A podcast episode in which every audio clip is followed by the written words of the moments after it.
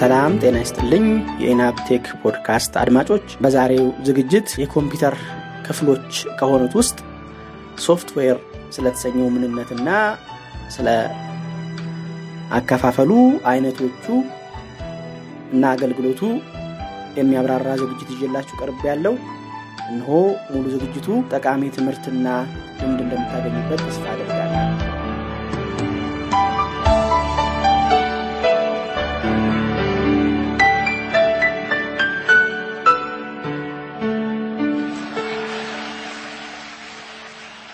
በኮምፒውተር ስርዓት ከዚህ በፊት ከክፍሎቹ አንዱ የሆነውን ስለ ሃርድዌሮች በተወሰነ መልኩ ተመልክተናል። የኮምፒውተር ስርዓት ደግሞ ሁለት ክፍሎች እንዳሉት ሃርድዌርና ሶፍትዌር እንደሚባሉ ጠቅሼ ነበር በወቅቱ። ሶፍትዌር የሚባለውን አሁን እንመለከታለን። ሶፍትዌር ኮምፒውተራችን ላይ ሃርድዌሩ ምን እንደሚሰራ መመሪያ ወይም የትእዛዝ ዝርዝር የተጻፈበት የኮድ ቅደም ተከተል ተብሎ ሊጠቀስ ይቻላል። ይህ ሶፍትዌር የሚባለው የሚዳሰስ የሚጨበጥ ያልሆነ የመመሪያ ወይም የቀለ እንደጠቀስኩት የኮምፒውተሩ የሆነ ነገር እንዲያደረግ ወይም የሚያደርገውን ነገር እንዲያቆም ወይም ደግሞ የሆነን ፋይል እንዲያነብ ወይም የሆነን ፋይል እንዲጽፍ ትእዛዞችን በቅደም ተከተልና በአማራጭ እየዘረዘረ ኮምፒውተራችን እንዲሰራ የሚያደርገው የኮምፒውተሩ የማይታየው ክፍል ነው። ይህ ሶፍትዌር የተባለው የኮምፒውተሩ ክፍል ሁለት አይነት ሶፍትዌሮች አሉ። የመጀመሪያው ዋናው የኮምፒውተሩን ሙሉ ስራ የሚቆጣጠረው operating system ወይም system software ተብሎ የሚጠራው ነው። ሁለተኛው ደግሞ application software የሚባለው ለተለያየ ዓላማ ብቻ የሚዘጋጅ የሶፍትዌር አይነት ነው። system software የሚባለው በቀደመው ጊዜ ሁለት አይነት ሶፍትዌሮች ነበሩት። እነሱም አንዱ operating system የሚባል ሲሆን ሌላኛው language software የሚባለው ነበር። በአሁኑ ወቅት ግን ሁለቱም በአንድ ላይ ተቀላቅለው ወይም ተካተው operating system ብቻ ተብለው አገልግሎት እየሰጡ ይገኛሉ። operating system የሚባለው የኮምፒውተራችን ከከፈትንበት ደቂቃ ጀምሮ እስከምንዘጋበት ድረስ እያንዳንዷን የኮምፒውተር እንቅስቃሴ ከትናንሽ መብራቶች እስከ fan ማቀዝቀዣ ኮምፒውተሩን mouse ኡን ሁሉን የኮምፒውተሩን ግንኙነት የሚቆጣጠረው መሰረታዊው የኮምፒውተሩ ክፍል ነው። ይህ operating system በእኛ በተጠቃሚዎችና በሃርድዌሩ መካከል በ CPU በ input output ኦች መሳሪያዎቻችን መካከል ያለውን ግንኙነት የሚያስተናብር የሚያገናኝ የሚመራና ቅደም ተከተል የሚሰጥ የኮምፒውተር ሶፍትዌር ክፍል ነው። የ operating system software በሁለት አይነት ሊከፈል ይችላል። አንደኛው አይነት አሁን ጊዜ እየቀረ የመጣ የ single task ወይም single user operating system ተብሎ የሚጠራው ነው። የምታስታውሱ ካላችሁ ድሮ ኖኪያ N seventy እንደዚህ አካባቢ የነበሩ ስልኮች ላይ በአንድ ጊዜ አንድ application ብቻ ነው መክፈት የሚቻለው። ከአንድ application ወደ ሌላ application switch አድርገን መጠቀም አንችልም። ያንን ሳንዘጋ ስለዚህ በፊት በጣም አነስተኛ አቅም የነበራቸው ኮምፒውተሮች በአንዴ አንድ application ብቻ ከፍተን ተጠቅመን ስንጨርስ እሱን ዘግተን ሌላ ነበር የምንከፍተው እንጂ በአንዴ ሁለት ሶስት ስራ መስራት አይችሉም ነበር። የዘመኑ የአሁኑ ኮምፒውተሮች ግን ስልኮቹም ጨምሮ በአንድ ጊዜ በርካታ ስራዎችን መስራት የሚያስችሉ multi application ወይም multitask operating systems ተብለው ሊጠቀሱ ይችላሉ። ከዛ ውጪ በ multi user ም እንደዚሁ እንደየ ኮምፒውተሩ አቅም በአንድ ጊዜ ተመሳሳይ ኮምፒውተር ላይ terminals በመጠቀም ወይም ኮምፒውተሮች ማን ነው keyboard ና mouse ኦችን በማገናኛ በማገናኘት የየራሳችንን ስራ በተመሳሳይ ኮምፒውተር ለመስራት እንድናስችል ያስችሉናል። እነዚህ server operating system ተብለው ይጠቀሳሉ። በአንድ ጊዜ ሶስት አራት ተጠቃሚዎችን እና ከዛ በላይ እስከ ሺም እስከ አስር ሺም ማስጠቀም የሚችሉ ሲሆኑ ማለት ነው። ከዛ ውጪ real time operating system ተብሎ የሚጠቀሱ አሉ። እነዚህ ለተወሰነ አገልግሎት በተመሳሳይ ጊዜ ውስጥ በጣም ብዙ ሚሊዮን transaction ኦችን መፈጸም የሚችሉ የ operating system አይነቶች ናቸው። ለምሳሌ የትኬት መቁረጫ operating system ኦች እንደዚህ አይነት server ኦች በአንድ ጊዜ መቶ ሺህ ሰው ለመቶ ሺህ ሰው እያመለከተ ያን ሁሉ ወረፋ አስጠብቆ real time በወዲያው እዛው መተግበር የሚችል የ operating system አይነት ናቸው። ቅድም የጠቀስኩት የ language software የሚባለው በአሁኑ ጊዜ በ operating system ኦች አማካኝነት የሚፈጸም ነው።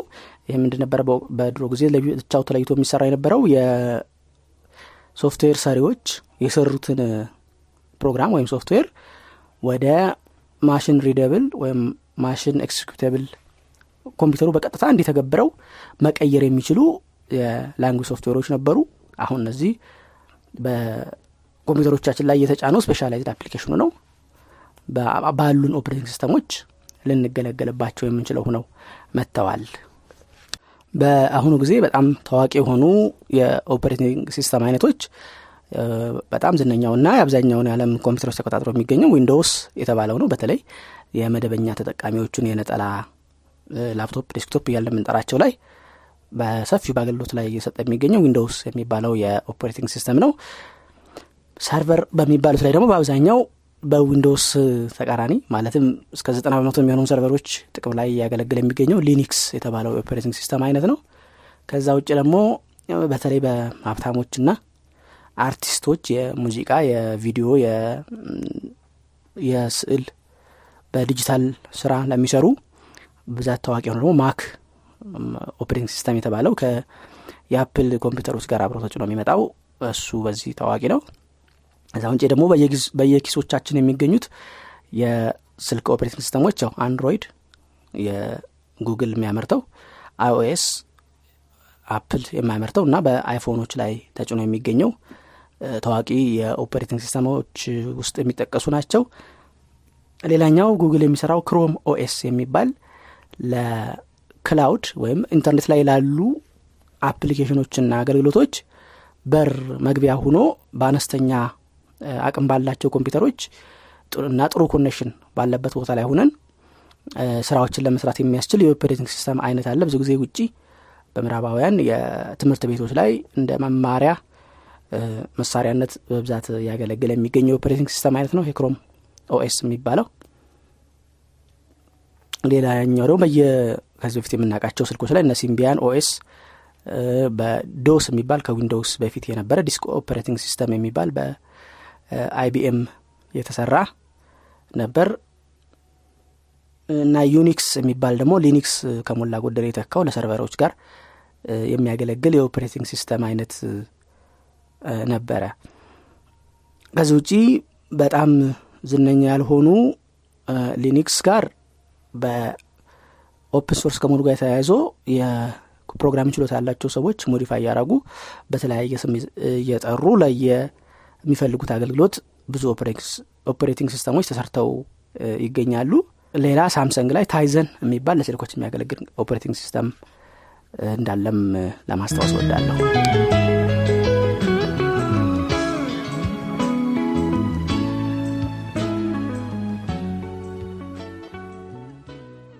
እንግዲህ በሶፍትዌር አይነቶች ጠቀስኩት ሁለተኛው application software የሚባለው ነው። እነዚህ application software የሚባለው ለተወሰነ አላማ የሚሰሩ በ operating system ኡ ላይ ሆነው ያንን የተወሰነ አላማ የሚፈጽሙ የሶፍትዌር አይነት ናቸው። እነዚህ application software የሚባሉት በ operating system ኡ እየተመሩ በተጠቃሚው ለተለያየ አገልግሎት የሚውሉ ናቸው።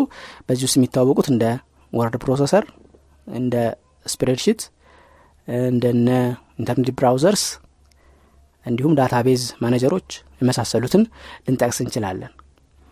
እነዚህ specific application ኦች ለምሳሌ word processor ኦችን ብንመለከት የተለመዱት እነ Microsoft Word እነ Apache Office ወይም Libre Office እየተባሉ የሚጠሩት በአነስተኛ ደረጃ ደግሞ እንደነ Notepad WordPad የሚባሉት የሆነን ጽሁፍ አዲስ ጽሁፍ ለመጻፍ ወይም የተጻፈን ጽሁፍ ለማረም ለማስተካከል edit ለማድረግ ና እንደምንፈልገው አድርገን formatting ኡን አቀማመጡን ለማደራጀት የሚያገለግሉ ሶፍትዌሮች ናቸው። ከ word ሶፍትዌር ባሻገር ደግሞ በኢንተርኔት browser የሚባሉት በአለም አቀፍ ደረጃ የሚገኘውን የ world wide web ኢንተርኔት ላይ የምንፈልገውን ነገር search ለማድረግ እና የምንፈልገውን ይዘት እንድንጠቀም ወይም consume እንድናደርግ የሚያስችልን የሶፍትዌር አይነት ናቸው ከዛ ውጪ audio editors የሚባል category ን ብንመለከት በኮምፒውተራችን ላይ ድምፅ ቀርጸን ወይም ከሌላ ምንጭ ቦታ ያገኘነውን ድምፅ አስገብተን እንደምንፈልገው edit አድርገን አስተካክለን የምንጨምርበትን ጨምረን የምናቀናብረውን አቀናብረን ስራ እንድንስራ የሚያስችሉን የ application ሶፍትዌር አይነት ናቸው። ለአርቲስቶች እንዲሁ በፊልም የሚያደራጁ በካሜራ የተቀረጸ መረጃን ወይም በኮምፒውተር animated የተደረገ edit የተደረገን ምስልና ምስል ተንቀሳቃሽም ሆነ የማይንቀሳቀስ በማቀናበር ፊልም ወይም movie እየተባለ የሚጠቀሰውን edit ለማድረግ ና አጠናቀው ለመስራት የሚያስችሉ ናቸው እነዚህ ግራፊክስ ተብሎ የሚጠቀሱት። በዚህ ውስጥም በጣም ብዙ በርካታ አይነት ሶፍትዌሮች አማራጮች ይገኛሉ ማለት ነው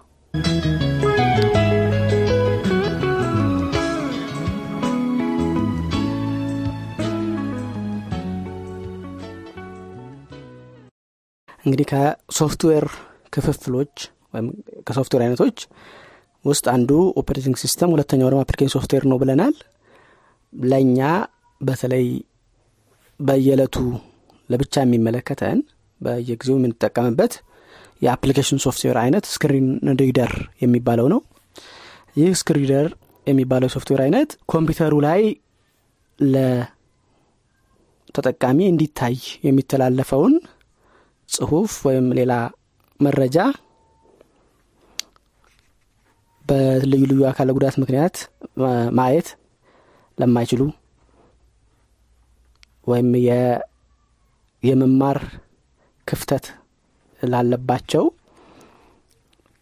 ያንን ጽሁፍ በድምፅ ወይም በንባብ አማካኝነት አለበለዚያም ደግሞ በማግኒፊኬሽን ወይም ጽሁፉን በማተለቅ አነስተኛ እይታ ላላቸው ከዚያ በተጨማሪ ደግሞ የብሬል display ኦች አማካኝነት ጽሁፉን ወደ ብሬል ቀይሮ የሚያገናኝ የ application አይነት ነው። ይህ application አይነት በሶፍትዌር በ operating system ሰሪዎች ከ operating system ጋር ተሰርቶ የሚመጣባቸው አጋጣሚዎች አሉ። በዚህ የሚታወቀው Windows ላይ Narrator የሚባለው ከ Windows ሁለት ሺህ ጀምሮ የነበረ በተለይ አሁን Windows አስር ላይ በጣም በተሻለ ጥራት ፍጥነትና የድምፁም የ keyboard shortcut ኦችም የአገልግሎቶቹም የሰፋበት ሁኔታ ሆኖ የመጣበት አገልግሎት አለው። በፊት ላይ የነበረው በጣም አነስተኛ አገልግሎት የሚሰጥ ነበር። በፊት የነበረው Narrator የአሁኑ በቀላሉ PC ያችንን መጠቀም የሚያስችል አንጻራዊነት የተሻለ ሆኖ መጥቷል። ከ Windows በተጨማሪም የ Apple Mac operating system ላይ VoiceOver የተሰኘው ከሱ ውጭ እንደውም ሌላ ተፎካካሪ የሌለበት ከሞላ ጎደል ሙሉ አገልግሎትን የሚሰጥ screen reader አላቸው። Linux ላይ ለ console ማለትም በ command ብቻ ለሚታዘዙ operating system ኦች Emac Emacs የሚባል እና Speakup የሚባሉ screen reader ኦች አሉ። graphical interface ማለትም በ keyboard shortcut ኦችን tab up down እንደዚህ እያደረግን normal በ mouse click እያደረጉ ለሚጠቀሙ ሰዎች የተሰሩ የ Linux operating system ኦች ላይ ደግሞ Orca የሚባለው የ screen reader አብሮ ከ system ኡ ጋር ይመጣል። ከዛ ውጭ በስልክ operating system ኦች ላይም እንዲሁ በፊት Nokia ላይ ወደ ኋላ ወደ Symbian ማብቂያ አካባቢ Nokia Screen የሚባል አምጥቶ ነበር ከዛ ውጪ የቅርቦቹ ላይ Apple iPhone ኡ ላይ ለ Mac operating system እንዳደረገ ሁሉ VoiceOver የሚባለውን screen reader ይጠቀማል። Android ላይ TalkBack የሚባለው አብዛኞቹ Android ኦች ላይ አብሮ ተጭኖ ይመጣል ማለት ነው። ግን ከ operating system ጋር ከሚመጡት ባሻገር screen reader ኦች በተለያዩ developer ኦች አማካኝነት እየተዘጋጁ ለደንበኞች ይቀርባሉ። በመጀመሪያ አካባቢ በገንዘብ ወይም ለንግድ አላማ ብቻ ይሰሩ ነበር። በኋላ ግን open source የሆኑ ማለትም በነጻም የሚገኙት እየተሰሩ መጥተዋል። ለንግድ ዓላማ ከሚሰሩት መካከል የሚታወቁት እነ ዋነኛው ዝነኛው JAWS for Windows ወይም Job Access With Speech የሚለው ነው ሲፈታ የተባለው ነው የመጀመሪያው። ከሱ ውጭ እንደነ System Access Dolphin Reader Supernova በሚባል ድርጅት የሚዘጋጅ እንደነ ZoomText የሚባል magnification አገልግሎት የሚሰጥ Ai Squared የሚባል ድርጅት የሚያዘጋጀው። አሁን JAWS ንና ZoomText ን አንድ ላይ Freedom Scientific የሚባለው የጃውሰሪ ጋር ተቀላቅለው ኩባንያቸው በአጠቃላይ Vispero በሚባል አንድ ድርጅት ጥላ ስር ወድቀዋል። እነዚህ ድርጅቶች braille display የሚያመርታሉ። magnification መሳሪያዎችን የመረተ ቴክኖሎጂ ተደራሽነት ጋር የንግድ ስራ የሚያከናውን ድርጅት ነው።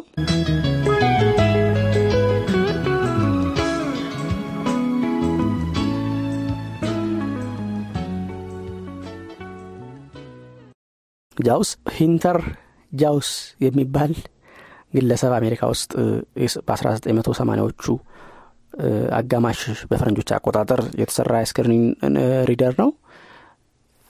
Henter Joyce ሲሰራው ቆይቶ በ1990ዎቹ መካከል አካባቢ Windows ከ command interface ወደ graphical interface ማለትም ቅድም በገለጽኩላችሁ አይነት አንድን ምርጫ up ና down left ና right tab tab እያደረግን በ keyboard ለምንጠቀም በ mouse ለሚጠቀሙ ምልክቶችንና ስዕሎችን button ኦችን click click እያደረጉን መጠቀም እንዲያስችል ሆኖ በመጣ ጊዜ እሱም JAWS version ሁለት ነጥብ ዜሮ አድርጎ እና የ keyboard ኡን አሰራር Windows ያዘጋጀውን አጠቃቀም ሳያ JAWS ጣልቃ ሳይገባ script ኦችን በማካተት ለተጠቃሚዎች ቀላል ሆኖ እንዲመጣ ለማድረግ ሙከራ አድርጓል። ከ Henter Joyce ጋር አብሮ ሲሰራ የነበረው ስኪፐር የሚባለው developer ን Microsoft ከቀጠረው በኋላ ግሌን ጎርደን የሚባል developer ከ1994 ጀምሮ JAWS ን develop እያደረገ እየሰራ እስከ አሁንም በዛው ድርጅት ስር ይገኛል። በ user በተጠቃሚዎች የኦንላይን መለኪያ በመጨረሻ በተደረገ በ2021 ድምጻቸውን ከሰጡ 1568 ሰዎች መካከል JAWS በ53 percent ኡ JAWS እንደሚጠቀሙ ገልጸዋል። NVDA 30 percent ኡን እንደሚጠቀሙ አስታውቀዋል። ለመጀመሪያ ጊዜ ግን በ2020 survey አርባ ነጥብ ስድስት ያህሉ NVDA እንደሚጠቀሙና አርባ ነጥብ አንዱ JAWS እንደሚጠቀሙ በመግለጻቸው NVDA ለአንድ አመት JAWS ን በልጦት ነበር። JAWS ያው ቀላይ እንደገለጹት ለንግድ የሚሸጥ የ screen reader ነው በገንዘብ ክፍያውም ለግል ጥቅም በቤት ውስጥ ለግል ለመጠቀም የሚሸጠው አንድ ሺ ዘጠና አምስት ዶላር ዋጋ አለው። home license ይሉታል። ይሄን በሶስት ኮምፒውተሮች ላይ መጫን ትችላላችሁ። አንድ ሺ ዘጠና አምስት ዶላር ከፍላችሁ እነዚህ ሶስት ኮምፒውተሮች ላይ ጫናችሁ JAWS